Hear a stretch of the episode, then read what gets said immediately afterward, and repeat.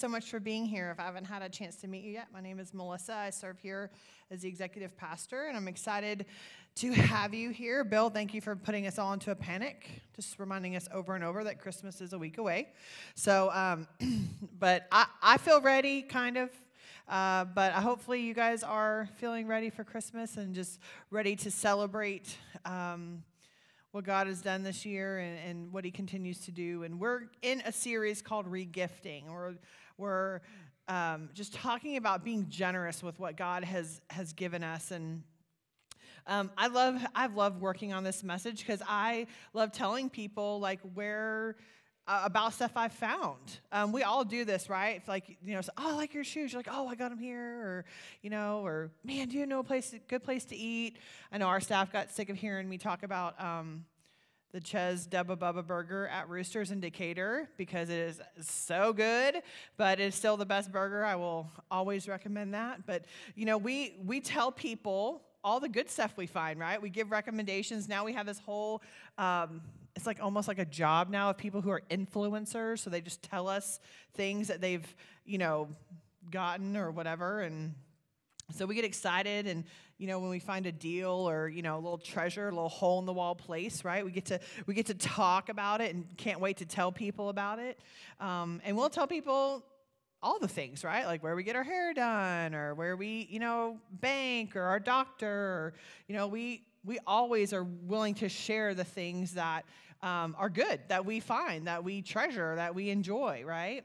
Um, and as we dive in this morning, I want us to kind of marinate on a question Do we share what God has done, what Jesus has done in our life with as much energy and excitement that we, that we do with, like, you know, like when we find a good deal on shoes or a restaurant or, you know, something we're excited about? Do we share with the same energy and excitement and ease what God has done in our life as we do about everything else.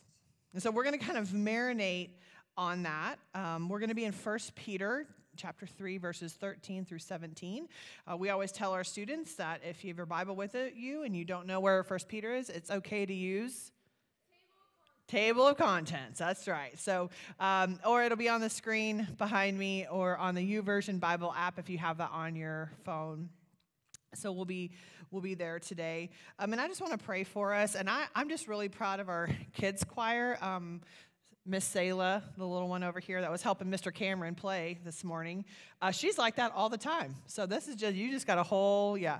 They did great. I am disappointed no kid went diving off the stage or like picked noses or anything. So darn, but so it makes it good. But they did great. Miss Steph and uh, Miss Emily do that for a living. They are both music teachers, and they so great to lend us their gifts to help us um, with those kiddos. Because when I did it, kids were diving off the stage and picking their nose for sure. So they did a way better job. But uh, let's pray and then we'll get started this morning. Uh, Father, I just thank you so much for um, to hear the voices of children singing your name, Lord. That um, as they do that, your your word, your promises are just planted into their hearts, Father, and they grow to um, know you and love you and serve you all of their days, Lord. Um, I just thank you for the people who just invest in them and continue to show up for them and, and help them um, be able to exclaim your name to the world, Lord. Um, I just pray for our time this morning that um, your word is challenging to us. It, it, it helps compel us to um, be people who share the goodness um, of your Son. Is in your name we pray. Amen. Okay, so we are in First Peter. I'm going to give you a little bit of context, and then we're going to kind of dive in. Um, this letter that's being written was to the church that had been dispersed, and it's in modern day. He's re, uh, writing to a group in modern day Turkey, and this group is being um, horribly persecuted by the Roman uh, regime uh, for being Christians. And they were living in an environment that was incredibly hostile towards them. It wasn't a environment that was welcoming to this new uh, found religion. Um, it was one that they were watching brothers and sisters be tortured and crucified, murdered for believing in Christ. And so Peter is writing to encourage them. So we're going to be in 1 Peter chapter 3 verses 13 through 17. So join me there. Who then will harm you if you are devoted to what is good? But even if you should suffer for righteousness, you are blessed. Do not fear what they fear or be intimidated, but in your hearts regard Christ the Lord as holy, ready at any time to give a defense to anyone who asks you for the reason, for a reason for the hope that is in you. Yet do, do this with gentleness and respect, keeping a clear conscience, so that when you are accused, those who disparage your good conduct in Christ will be put to shame. For it is better to suffer for doing good, for it is, if it should be God's will, than for doing evil. So, as we're uh, marinating on this question, do we give Jesus away like we do other things? Um, what are we giving? What's, what's the good stuff that we talk about here? And whenever we see a word that is repeated over and over in Scripture, we need to kind of focus in on it and look at it. Um, the good, the word good has a number of different definitions, but I love the one that I found from, um, from the Greek, and it describes good. The word good is this what originates from God and, and is empowered by Him in their life through faith. That's what good is. So, if we are giving away what originates from God, which is empowered by the Holy Spirit, what does that actually look like? What is the good that Jesus has given us? And I, and I think we need to look at that so we look at what we need to give away and how we need to do it. So, one is He gave us a new identity. Who I was is not who I am now. I'm no longer defined by my past.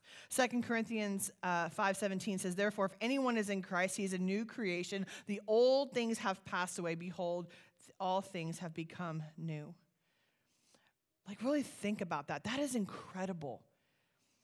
Too many of us are carrying identities that are just riddled with shame and guilt, um, regret, um, rejection, all of these things that, that, that hold us bondage. And those of us in Christ, we are no longer identified by those things.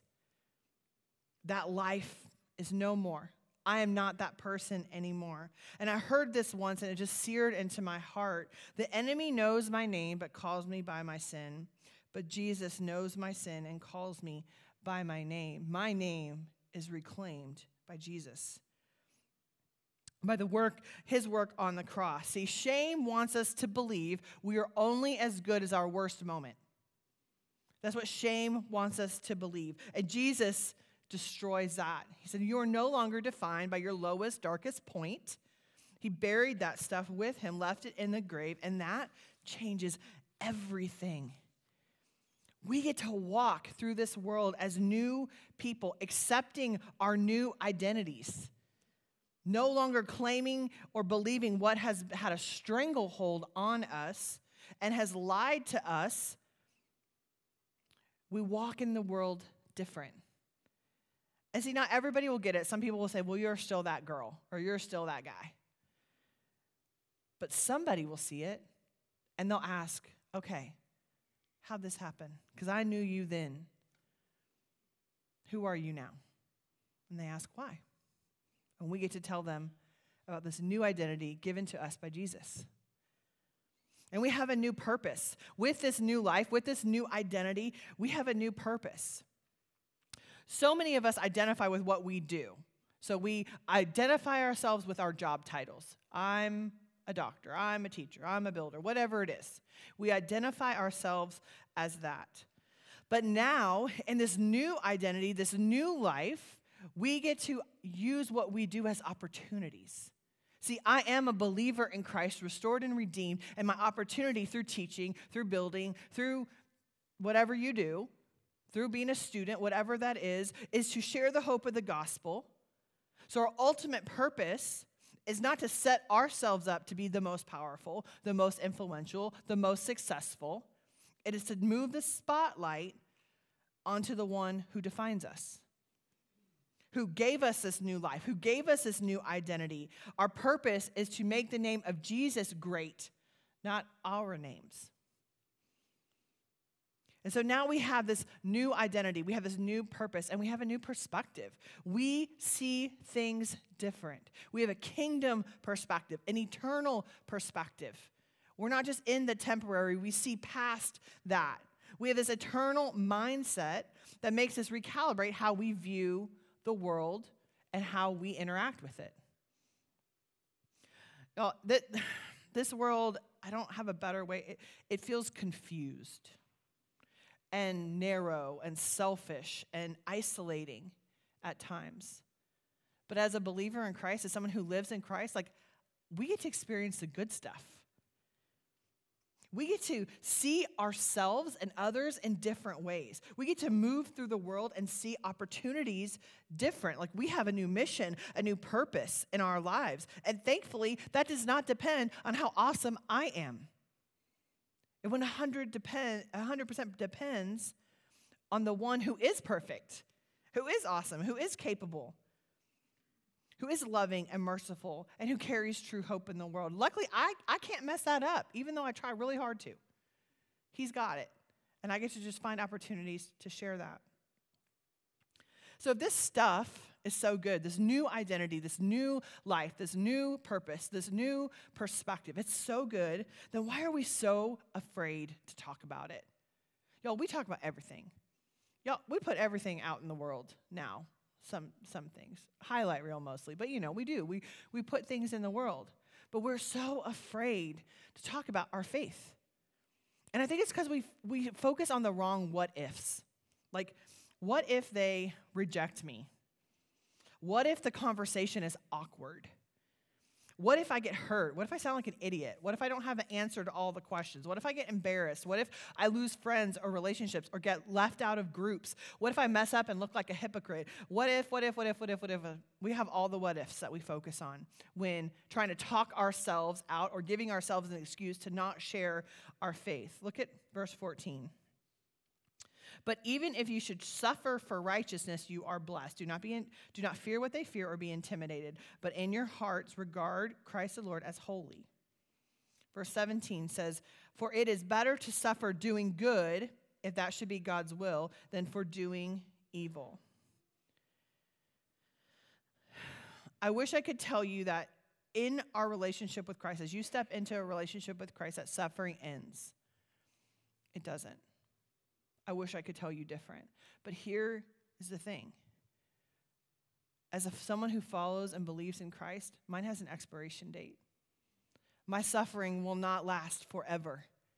That is my hope, is that, that one day this will end and, and God will redeem and restore the world that, so I can live without suffering.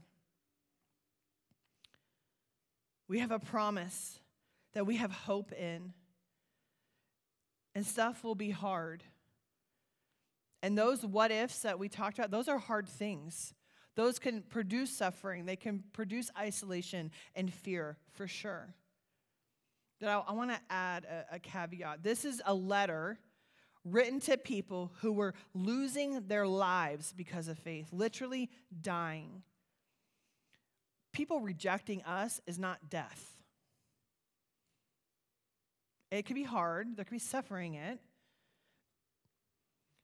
but most of the time, what we experience is disagreement, contention, pushback, and we feel like we're being persecuted.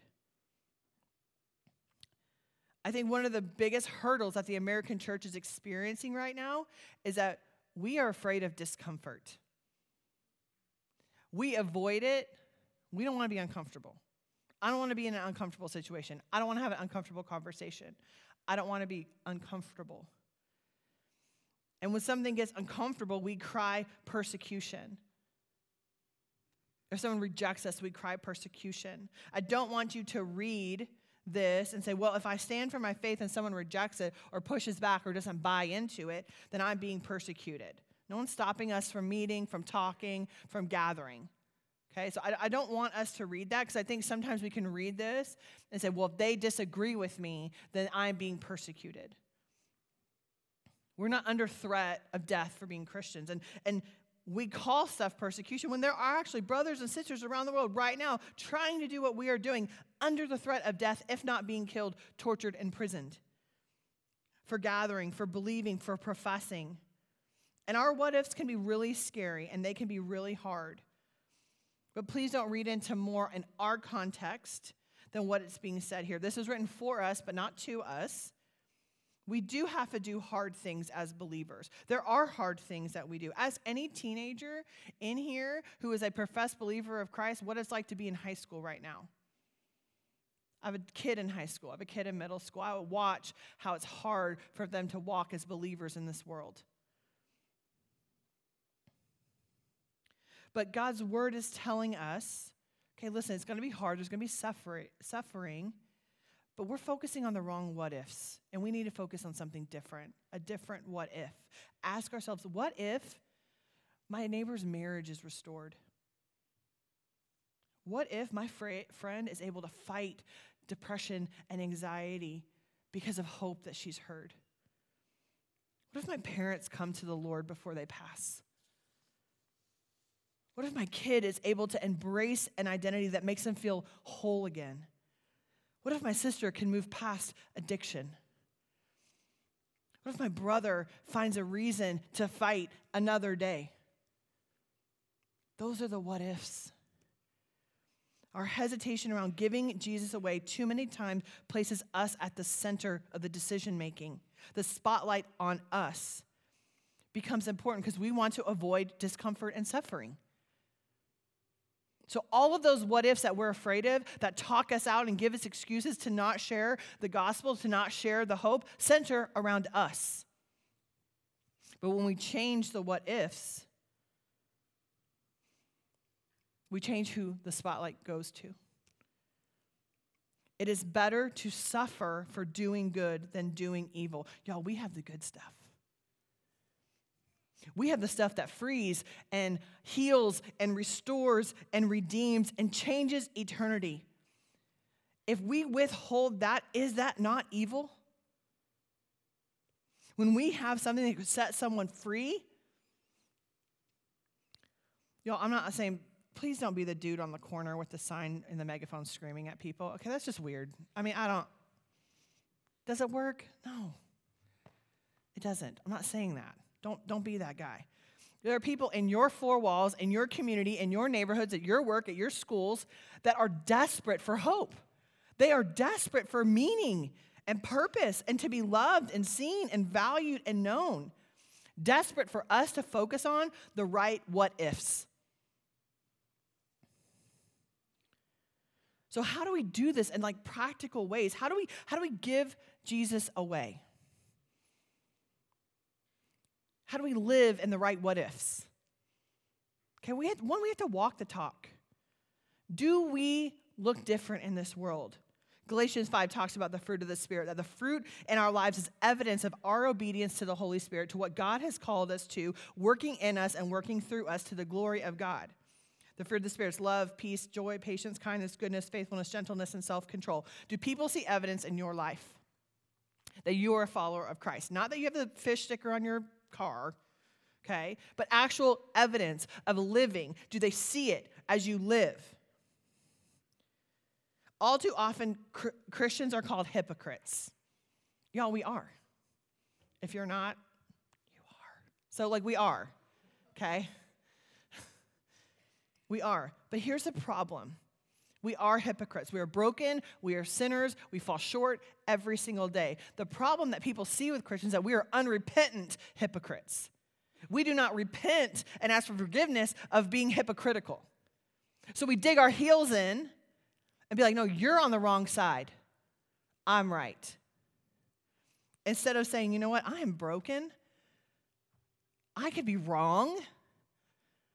I have to ask for forgiveness publicly acknowledge that I have a God who is faithful to forgive me when we repent and ask for forgiveness. Walking the talk is not projecting perfection, it is living redeemed lives humbly, asking for forgiveness, admitting when we are wrong, admitting when we are sinned, because that's the Christian life, and we have to model that.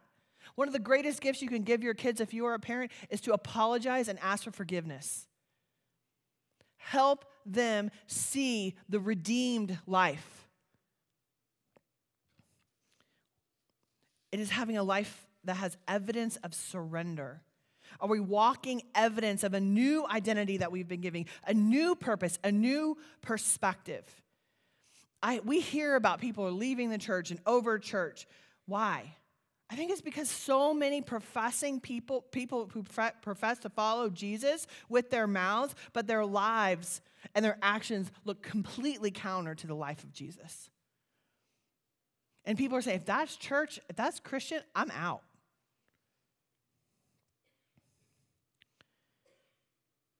We can talk all about Jesus' love and mercy and grace, but do we love people who are hard to love? Do we stay in relationships that are tough, that challenge us? I'm not saying bad boundaries and all those things, that's another talk. That people are hard to love, that maybe vote differently than we do, look differently than we do, speak differently, have different values. Do we love those people? And listen, I know people are crazy, okay? Like, I know, okay? And if you don't think they are, it's you. So, like, I don't know how to help you. But there is nothing that tests the Jesus in me more than Christmas shopping, okay? Like the lines and like the people, it's a lot. And I'm like, oh, do I love Jesus as much? Okay, so like, but listen, instead of losing it in line and being the one that's, you know, tapping the foot, like, how many coupons do you have? You know, instead of being that person, why don't we just talk to somebody? Why don't we entertain the toddler in front of us? Why don't we let the mom go in front of us. When we talk to the, the old person in the line that you know is lonely, what if we're just those people? We practice patience. We smile and thank the clerk that is working. We tip well on Sundays. What if we do things like that? Every aspect of our lives is an opportunity to show the evidence of the fruit of the Spirit. Do people see evidence of your faith in Jesus in your life? Are you walking the talk? Do you live a compelling life? Okay? By compelling, I do not mean you have to have all the followers in a reality show. That's not what I'm talking about. But do you live a life that is attractional, that looks different? Something about your life looks different in the way that you move through the world. And people will go, okay, why are you the way you are? But like in a good way. Like, why are you the way you are? And are you ready and do you stay ready to share your story? It means we have to we have to be able to articulate what God has done in our life. Y'all, we have to be better at this. We have to be able to clearly communicate the gospel. The story of how Jesus changed your life. It doesn't have to be an awesome story. It doesn't have to have a great ending. It doesn't have to have any of that stuff. The ending's the same, okay? We're, all our stories the same. All going, we love Jesus, we're going to heaven. I'll see you there, okay? It doesn't have to be crazy, it just has to be clear. And we have to be ready to do it. We have to be able to come to a place where we have we can say, you know, I realize I could do nothing, but Jesus could do everything. And I surrendered to that and I believe in that and I live my life around that. Are you living a compelling life where people ask why? I'll never forget. Um, Matt and I were early in our faith. Our friends are actually here. They probably don't even remember this. We had been in a very dark place in our marriage, but I thought we hid it well. Like, you know, we got the kids, the dogs, the house, like we were good, right? No one knew we were a hot mess behind the doors. And things had gotten really bad, and um, but then God just intervened in this just like most crazy, miraculous way in our lives and completely changed our lives and, and just got in there and just messed it all up. And we accepted that we needed a Savior, that Jesus died for us to restore us, and He began to heal Matt and I individually, and then coming together began to heal our marriage and set us on a different path. And it was slow, okay? There were a lot of bumps, took a long time, still working on it. Um, but we had begun to experience healing in our marriage. So we had some friends over at our house, and we're having a barbecue or whatever. And our friend uh, Danny asked, "Why do y'all seem? What's up with y'all? Why do y'all seem different?" And um, I realized we didn't hide it as well as I thought we would, because he wasn't asking us that when we were a hot mess. So something had changed, and it wasn't fancy um, or articulate. Um, but over, you know, beer and potato salad, we got to share what God's been doing in our life. And we were ready to share it. I had a mentor who encouraged me, saw me as a young person and they said, hey, be ready to tell your story because someone's going to want to hear it. So we did. Listen, it doesn't have to be anything fancy. This is where I was. This is how Jesus, Jesus messed up my life. And this is what's happening now. Over beer and potato salad. It's funny, we went to small group the next day. We had just joined a small group. We went to a Baptist church. And we were like so excited. We're like, guys, we shared our story. We were just like having a beer and like all they like all freaked out. I was like, focus. That's not what we're talking about. We shared our story. you know? But it was awesome. It, it, was like the first time that we we had shared our story. And, and Jesus had changed our world so much that our lives begin to look different. We begin to move through the world differently, where they want, like, why do you look different? What is different? Because it wasn't us, because they, like I said, they never asked us what we were doing before. Why would they? We were broken, selfish, angry, bitter, divided, lost, nothing compelling to the world, just more of the same. But then Jesus intervened and we got to share the good stuff. And it's scary to be vulnerable. It's hard to share that stuff. I mean, it is so worth it. Verses 15 and 16 say, But in your hearts, regard Christ the Lord as holy, ready at any, defi- any time to give a defense to anyone who asks you for a reason for the hope that is in you. Yet do this with gentleness and respect, keeping a clear conscience, so that when you are accused, those who disparage your good conduct in Christ will be put to shame. Our stories are powerful. But I want you to hear something. You'll hear defense and you'll think like, all right, I gotta go. Gotta be ready. Okay? God does not need an attorney. Okay? He's got it. Okay? Our job is to share the good stuff. We're not trying to defend it. I don't want you guys to hear that and think fight in terms of defense. Okay? We don't, he does not need an attorney. The posture in which we tell our stories is as important as the story. Humility and gentleness. And you know what, guys? Endurance. Sometimes it takes years and years and years and conversations and conversations and so much potato salad, you're going to hate it to get people to hear. But it's gentleness and kindness and mercy that's evidence of our new life in Christ to stay in those conversations and making him the hero. God is the hero of our stories, not us. That humility, that gentleness is what we are called to because when we could do nothing, Christ did everything. It's about a Savior who loves us so much that he laid his life down to ensure that we know how loved we are. And then there's a place for us at his table. And that love is what gives people hope. And your story is a gospel rewritten in your own vocabulary, in your own context, but it's still God's story. And I'll tell you this somebody told me this once, and it has always stuck with me that our story may be the only Bible or interaction with the gospel that people may have the only one. So they may not ever come to this place, but they'll sit in your backyard. They'll sit next to you at the ball field.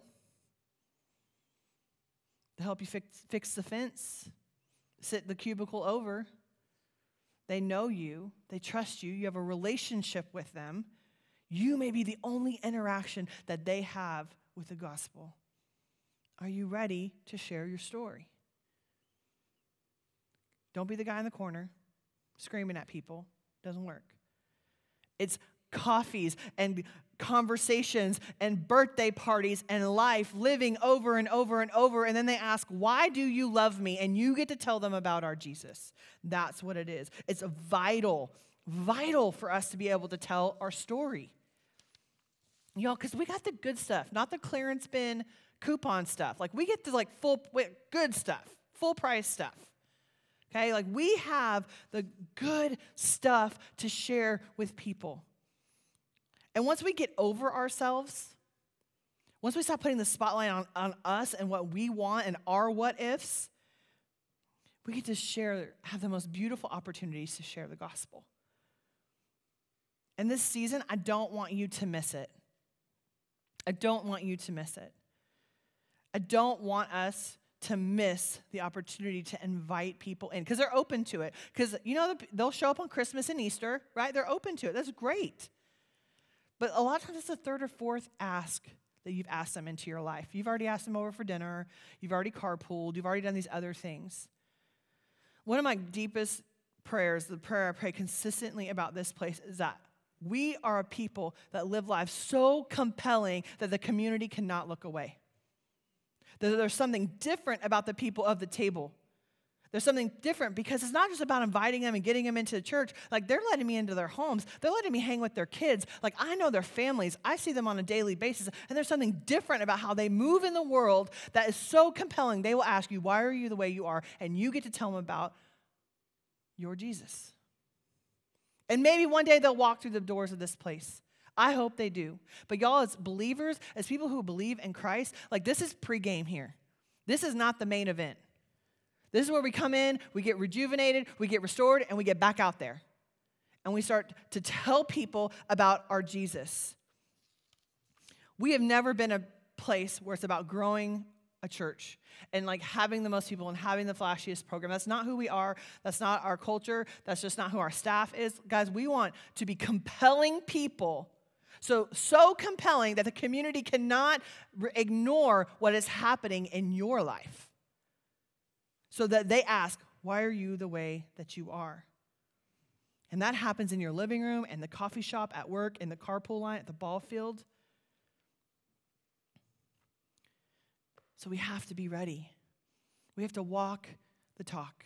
We have to live compelling lives. And we have to be ready to share our story at any time.